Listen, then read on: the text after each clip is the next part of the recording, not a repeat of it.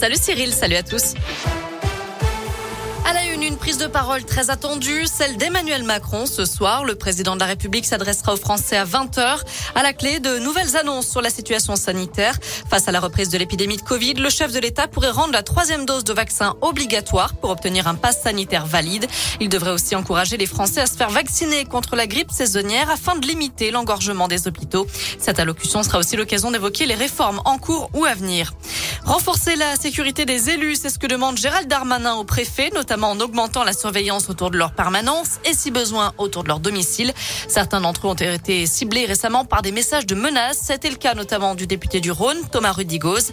Des messages qui font référence au député britannique euh, David Ames, mortellement poignardé lors d'une permanence parlementaire la semaine dernière. Près de 1300 menaces ou agressions contre les élus ont été enregistrées en 2020, trois fois plus qu'en 2019 selon les données du ministère l'Intérieur. À retenir aussi l'appel à la prudence des pompiers de la Loire. L'hiver approche et les chauffages se rallument.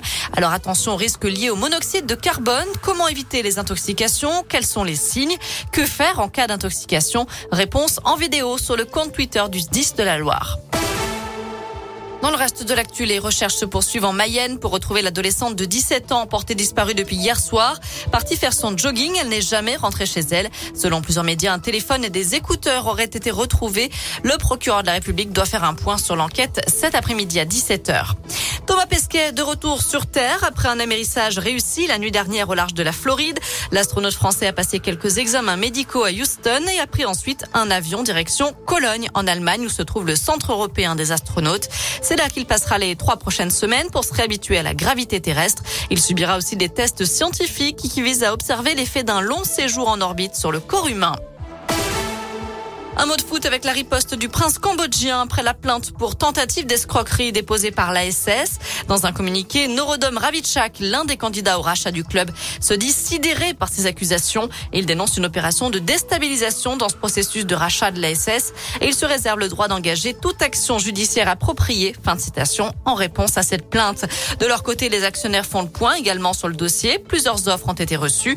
Des vérifications sont en cours du côté de KPMG, le cabinet d'audit chargé de la vente du club.